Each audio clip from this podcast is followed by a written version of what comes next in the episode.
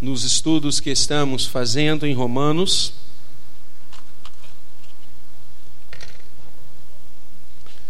Estamos em Romanos 12.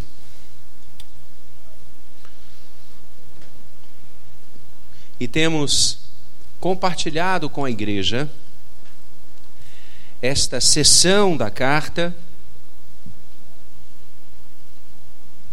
onde há uma gama de posturas, de condutas, de procedimentos. E nós temos chamado esse trecho da carta da vida cristã. Os desafios da vida cristã. E a gente tem caminhado desde o verso 9. Você pode ler junto comigo? O amor seja sem hipocrisia, detestai, apegai-vos ao bem, amai-vos cordialmente uns os outros, ou seja, amar com o coração. Com amor fraternal, preferindo-vos em honra uns aos outros, ou seja, dando importância ao outro, importância ao próximo. O cristão não se acha o centro do universo, até porque ele sabe que o centro do universo é o Deus que ele adora, que ele crê, que morreu e ressuscitou por ele. Por isso, preferimos-nos em honra uns aos outros. Verso 11, estudamos no domingo passado, no zelo não sejais remissos, domingo retrasado, sede fervorosos de espírito, servindo ao Senhor, ou seja, no serviço do Senhor devemos ser empolgados, apaixonados, zelosos, diligentes, não fazer a obra do Senhor de qualquer maneira ou relaxadamente, como o profeta de forma tão correta nos ensina. E agora chegamos ao verso 12, que é composto de três é, é, é, é, parâmetros de comportamento, de três desafios de vida, de vida cristã. Vamos ler juntos o verso 12?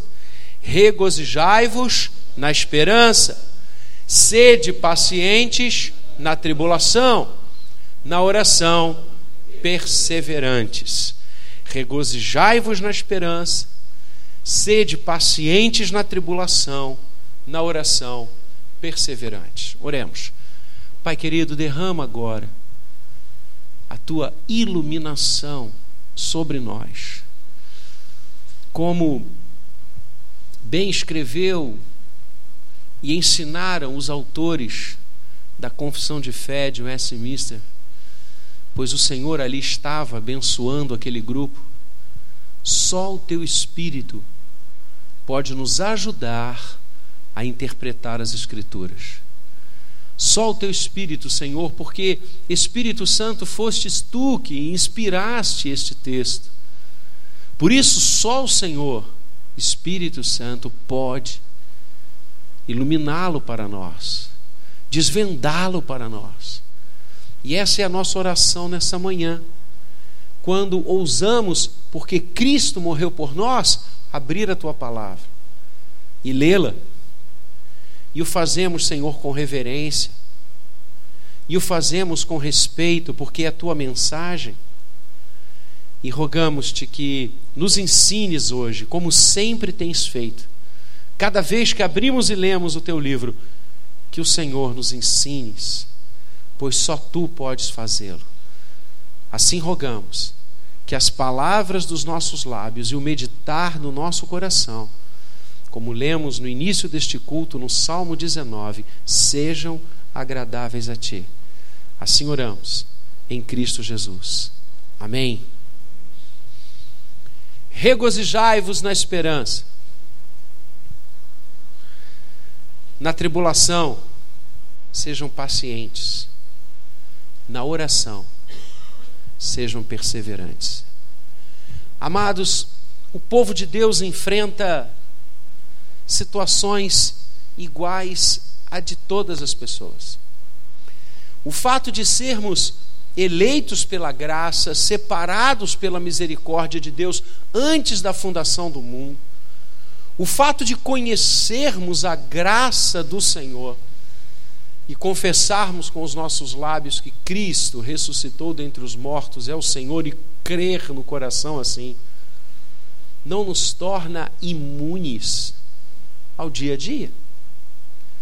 Aliás, ainda bem, porque senão muitos seguiriam o Senhor para não ficar doentes, para não viver o desemprego. Quantos de fato seguiriam ao Senhor por amor a Ele?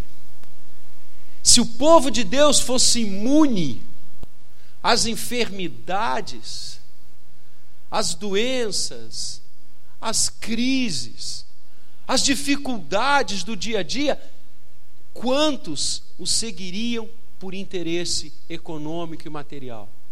Não sendo imune, isso já acontece de forma ampla, notadamente nos dias de hoje, quando essa terrível e demoníaca doutrina que nós escutamos de forma tão profusa nos meios de comunicação, alardear que quem segue a Deus não sofre, que quem segue a Deus é rico, que quem segue a Deus não tem problemas econômicos, quem segue a Deus não precisa de caminhoneiros para trazer as coisas para o seu dia a dia. Mensagens espúrias que não têm qualquer fundamento bíblico. E a gente ouve aí, infestando as nossas igrejas, corrente disso, corrente daquilo, corrente daquilo outro. Isso tem outro nome. Isso não é reforma. Isso não é reforma.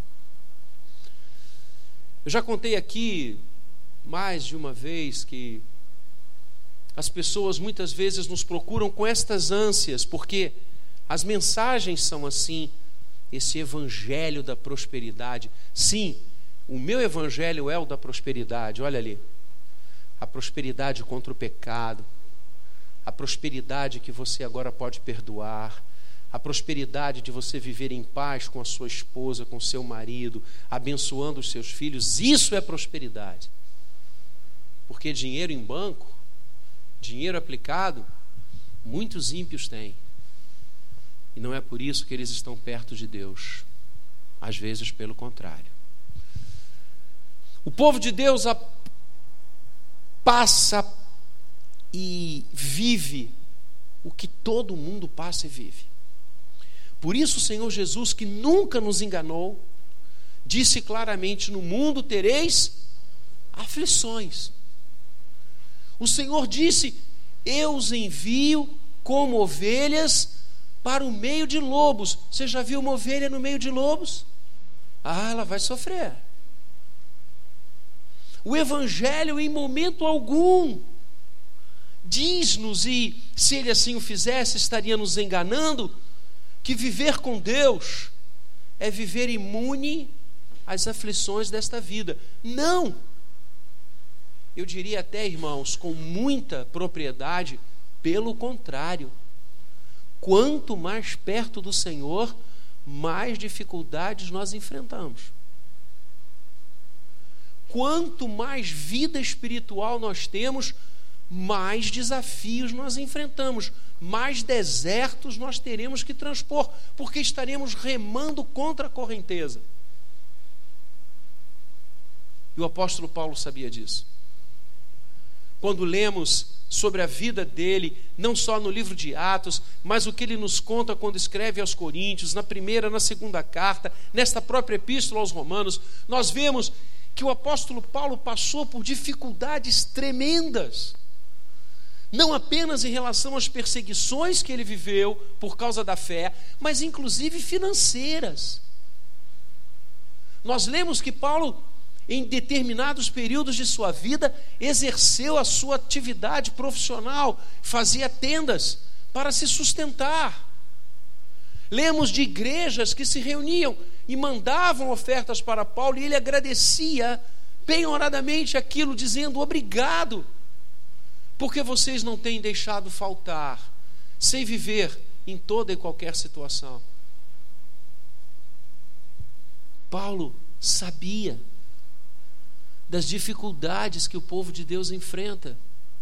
No mundo tereis aflições, Mas o versículo acaba aí? Não. E aí é que é a coisa linda. É que o Evangelho, se é verdade, e é, e graças a Deus por isso, nos ensina que temos embates, que temos momentos dolorosos, que temos crises a enfrentar. O Evangelho, em momento algum, diz que nós enfrentaremos esses vales escuros, como a sombra da morte, sozinhos. No mundo tereis aflições, mas tem de bom ânimo, porque eu venci o mundo. Aí está. Por isso, essa primeira parte do versículo, o apóstolo diz: regozijai-vos. E regozijo, irmãos, é algo muito mais intenso do que alegria. Não é apenas uma sensação de alegria, é uma sensação de regozijo. É alegria multiplicado exponencialmente. A palavra de Deus está dizendo a mim e a você que nós devemos viver neste mundo alegres, felizes, regozijantes, porque sabemos que há algo maior, que há algo infinitamente maior do que as crises e as tribulações que nós enfrentamos. Há algo infinitamente maior do que a tristeza e o abatimento que muitas vezes vem sobre as nossas vidas por N circunstâncias e canais. Há algo muito maior do que a própria rudeza da morte dos nossos queridos há algo muito maior e mais concreto do que as dispensas vazias ou bolso precário. E este algo muito maior é a esperança que nos move. E que esperança é essa? Quando o apóstolo diz: regozijai-vos na esperança, o que, que ele está querendo dizer? Que nós devemos esperar, aguardar, e de forma muito intensa sonhar com o futuro. É isso então que nos fará atravessar os momentos difíceis? Não! Se fosse isso, a Bíblia seria um livro de autoajuda. Se fosse isso, o Evangelho seria uma aspirina para a dor de cabeça das crises que passamos. Quando Paulo diz: regozijai-vos na esperança, essa esperança tem um nome e foi o que ele disse ao escrever a Timóteo. Quando ele escreve dizendo: Cristo Jesus, esperança nossa. Quando Paulo, na força do Espírito Santo, olhando para a nossa vida cristã, nos exorta a regozijarmos-nos na esperança ele não está dizendo se apeguem a algum projeto de vocês e torçam para ele dar certo e durmam com essa sensação. Não! Ele está dizendo: alegrem-se em Cristo Jesus. Eu venci o mundo, disse o Senhor. Ele é a nossa esperança. Cristo é, é aquilo que aguardamos, queridos. E eu quero que você pense nisso a nossa esperança não está focada que as enfermidades não vão vir sobre nós ou que elas vão passar. Elas podem não passar. E isso vai destruir a sua esperança? A sua esperança então está colocada na saúde? A sua esperança está depositada no dinheiro? Pode ser, e desculpe o que eu vou dizer nessa manhã aqui, que a situação econômica não melhore nos próximos tempos. Eu escuto isso desde que eu tinha 15 anos, quando eu comecei a trabalhar. Com 15 anos, na firma J. Macedo, lá no centro da cidade. Eu escuto dizer: o Brasil vai melhorar. Estou com 55. Há 40 anos que eu escuto que as coisas agora, agora vai. Não, agora, e agora o Brasil. 40 anos, pode ser que leve mais 40. A minha esperança está nisso? A minha esperança está no meu contra-cheque?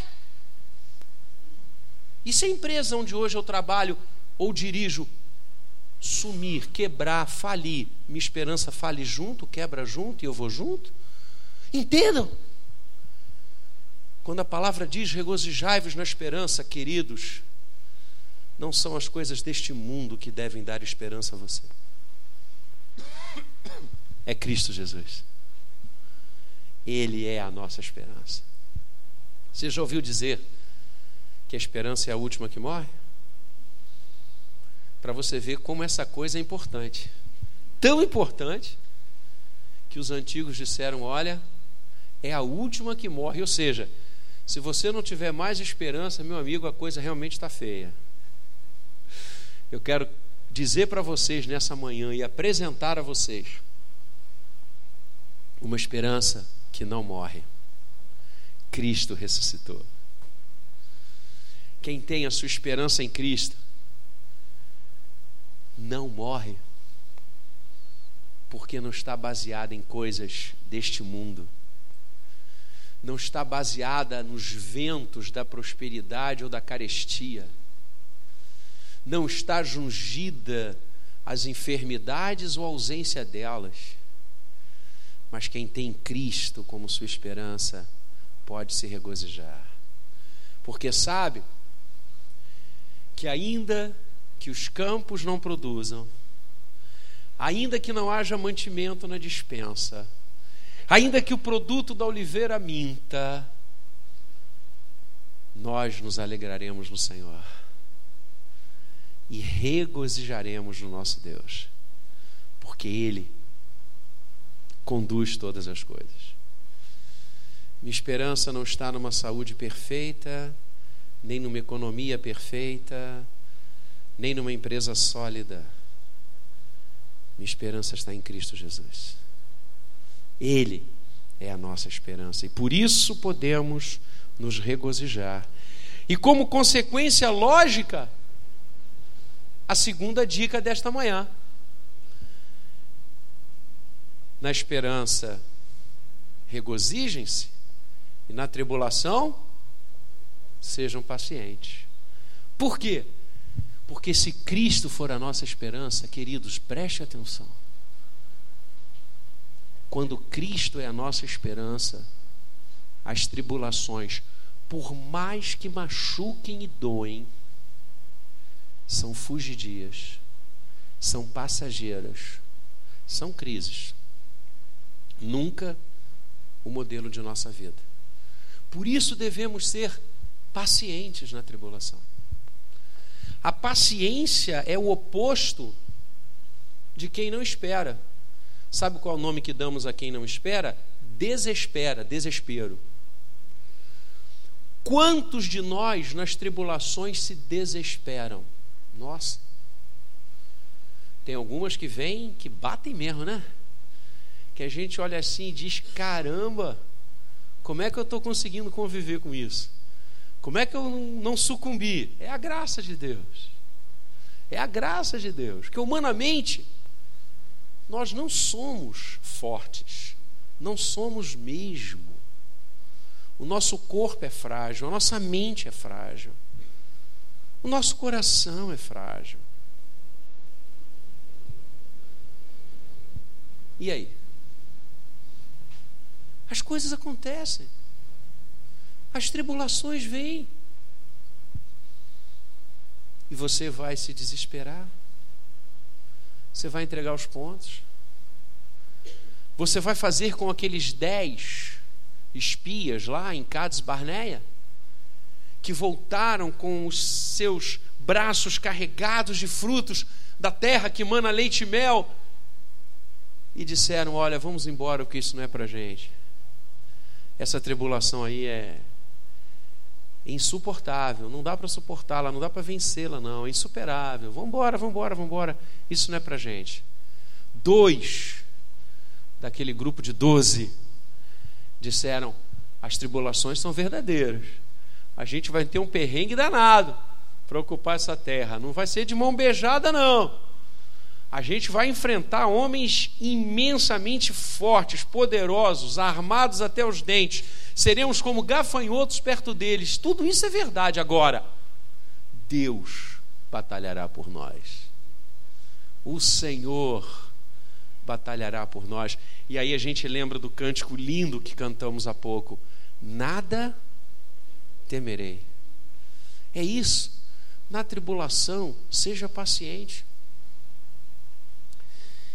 Aguardei com paciência no Senhor. Ele me ouviu quando clamei por socorro. Creia que a sua tribulação, que a nossa tribulação é passageira. É passageira.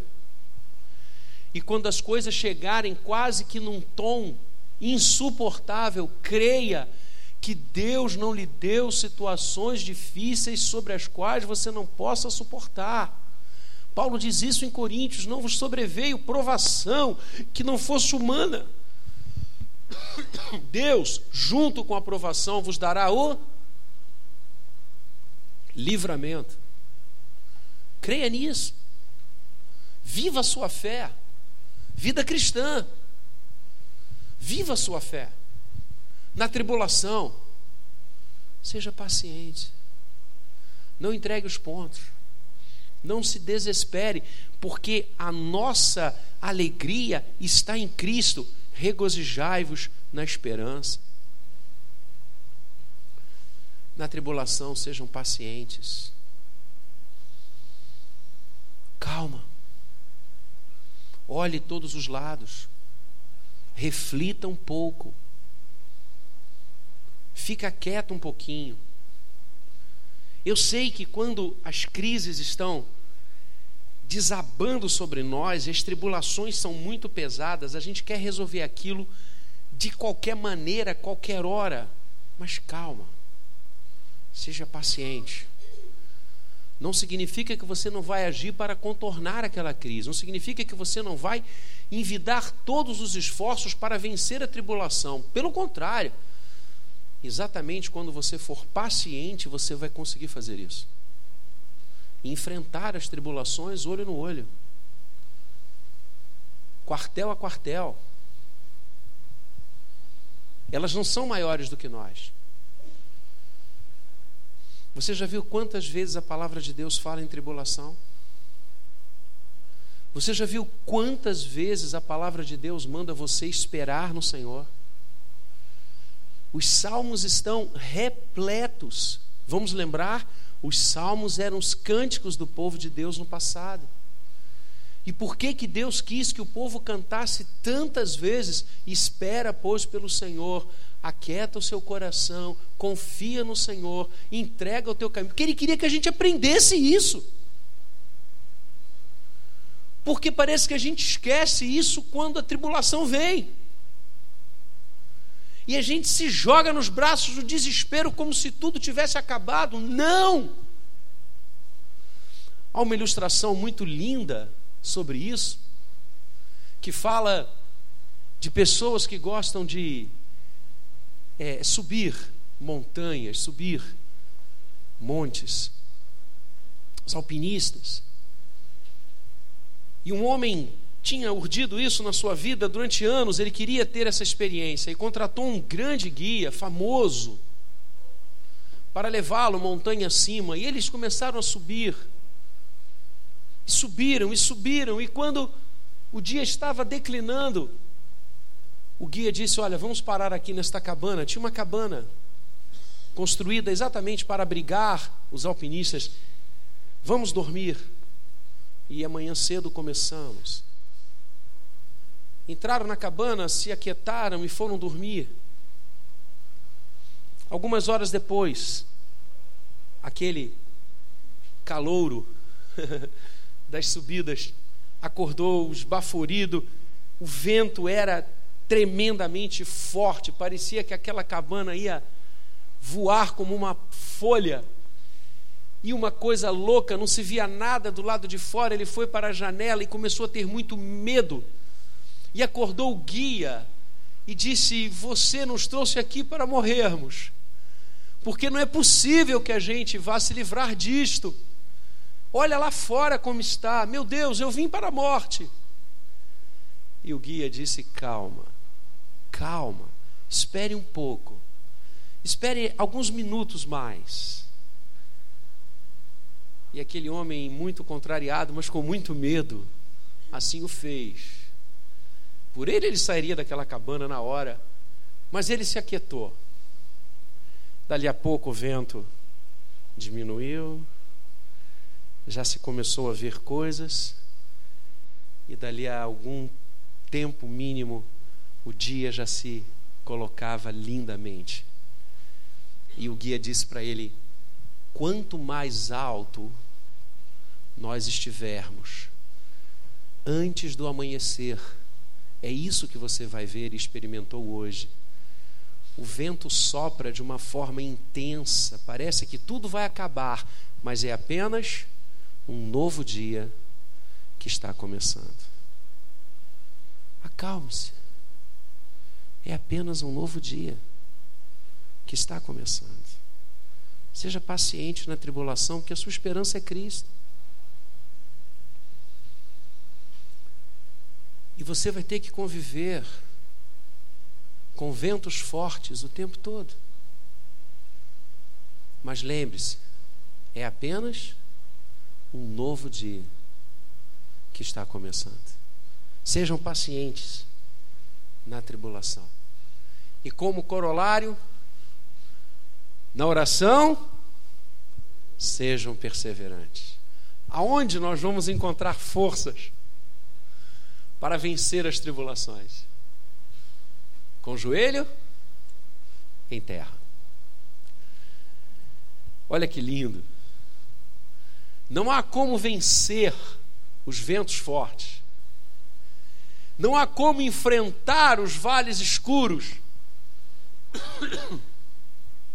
Não há como ser paciente nas horas difíceis sem oração. Porque a oração é o elo invisível que nos atrela aos céus. A oração é essa ponte maravilhosa, de mão dupla, porque alguém disse para gente, e eu entendo isso, e está correta essa frase, que quando oramos, falamos com Deus. Isso é fato. Mas eu quero levar você nessa manhã a pensar um pouco mais. É que quando oramos, não apenas nós falamos com Deus, mas Deus fala conosco. Por isso a oração é uma via de mão dupla. Nós conversamos com o Senhor. E o Senhor conversa conosco. Quantos momentos na minha vida, queridos, Deus mudou o meu entendimento, Deus abriu os meus olhos, Deus me levou a novas posturas quando eu estava orando. Quando eu estava falando com o Senhor, Ele falou comigo, claramente, de forma cristalina e abençoadora. Por isso, o apóstolo Paulo recomenda que você e eu tenhamos vida de oração. Na oração, sejam perseverantes. Perseverar significa não desistir. Não desista de orar. Não desista de buscar ao Senhor. Aliás, há duas palavras maravilhosas que devem conduzir a gente em todos os momentos, em todas as decisões. Vamos orar. São duas palavras que abrem perspectivas novas de confiança, de entrega. É como dizia aquele grande pregador: faça com que todas as coisas parecem dependessem de você, mas saiba que tudo depende de Deus. Orar é isso. Orar não é anestesiar a nossa ação, é fortalecer as nossas atitudes. Não, eu já orei. Não, então se eu orei, agora é que eu vou mergulhar mesmo. Porque Deus está no controle. Orar. Se o meu povo diz a palavra, e você conhece esse texto, se o meu povo se humilhar, lá no hebraico, quebrantar. Se o meu povo se quebrantar, se o meu povo se converter dos seus maus caminhos, se o meu povo me buscar. É Deus quem nos convida a buscá-lo, na oração perseverante. Quando Lucas fala da igreja nascente, ele vai dizer que eles perseveravam unânimes em oração. Em oração. Quando você lê os capítulos do livro de Atos, você vê a igreja orando. Quando Pedro é preso pelo sinédrio, a igreja está orando. Quando Deus o liberta e ele vai à célula de oração, a igreja que estava reunida, o povo de Deus ali, eles estavam orando.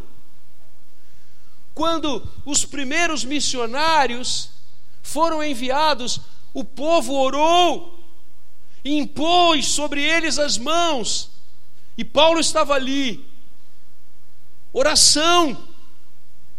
Sem oração não somos nada. Sem oração não sabemos pregar, não sabemos cantar, não sabemos viver. Dependemos da oração como oxigênio. E esta é a palavra desta manhã. Sejam perseverantes na oração. Não desistam. Botem o joelho em terra. Quedem-se nas mãos de Deus. Entreguem-se ao Senhor. Derramem a vossa alma perante o Senhor, porque orar é isso. É derramar a alma perante Deus. Nós precisamos ter vidas de oração. Nosso rosto precisa brilhar, como o rosto de Moisés brilhava quando ele estava na presença de Deus. Se não oramos, está tudo errado. Se não oramos, somos ativistas cristãos, mas não povo de Deus.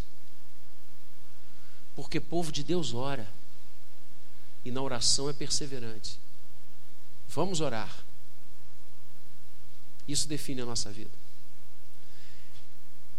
Momentos difíceis, sim, mas a nossa esperança, que é Cristo, é maior do que todas as coisas. Por isso nós vamos nos regozijar. Eu me alegro no Senhor e exulto no Deus da minha salvação. Regozijai-vos na esperança, sede pacientes na tribulação, sabendo que as tribulações são episódicas, são vírgulas, é apenas mais um dia que está nascendo, elas não definem a nossa vida. O que define a nossa vida é o Senhor. O que define a nossa vida é aquele em quem cremos. As tribulações são apenas tribulações, ponto. E nós vamos enfrentá-las, e nós vamos ser pacientes, nós vamos ter estratégias. Nós vamos olhar para elas, vamos ver quais os caminhos melhores, não vamos nos desesperar, porque a nossa esperança é Cristo.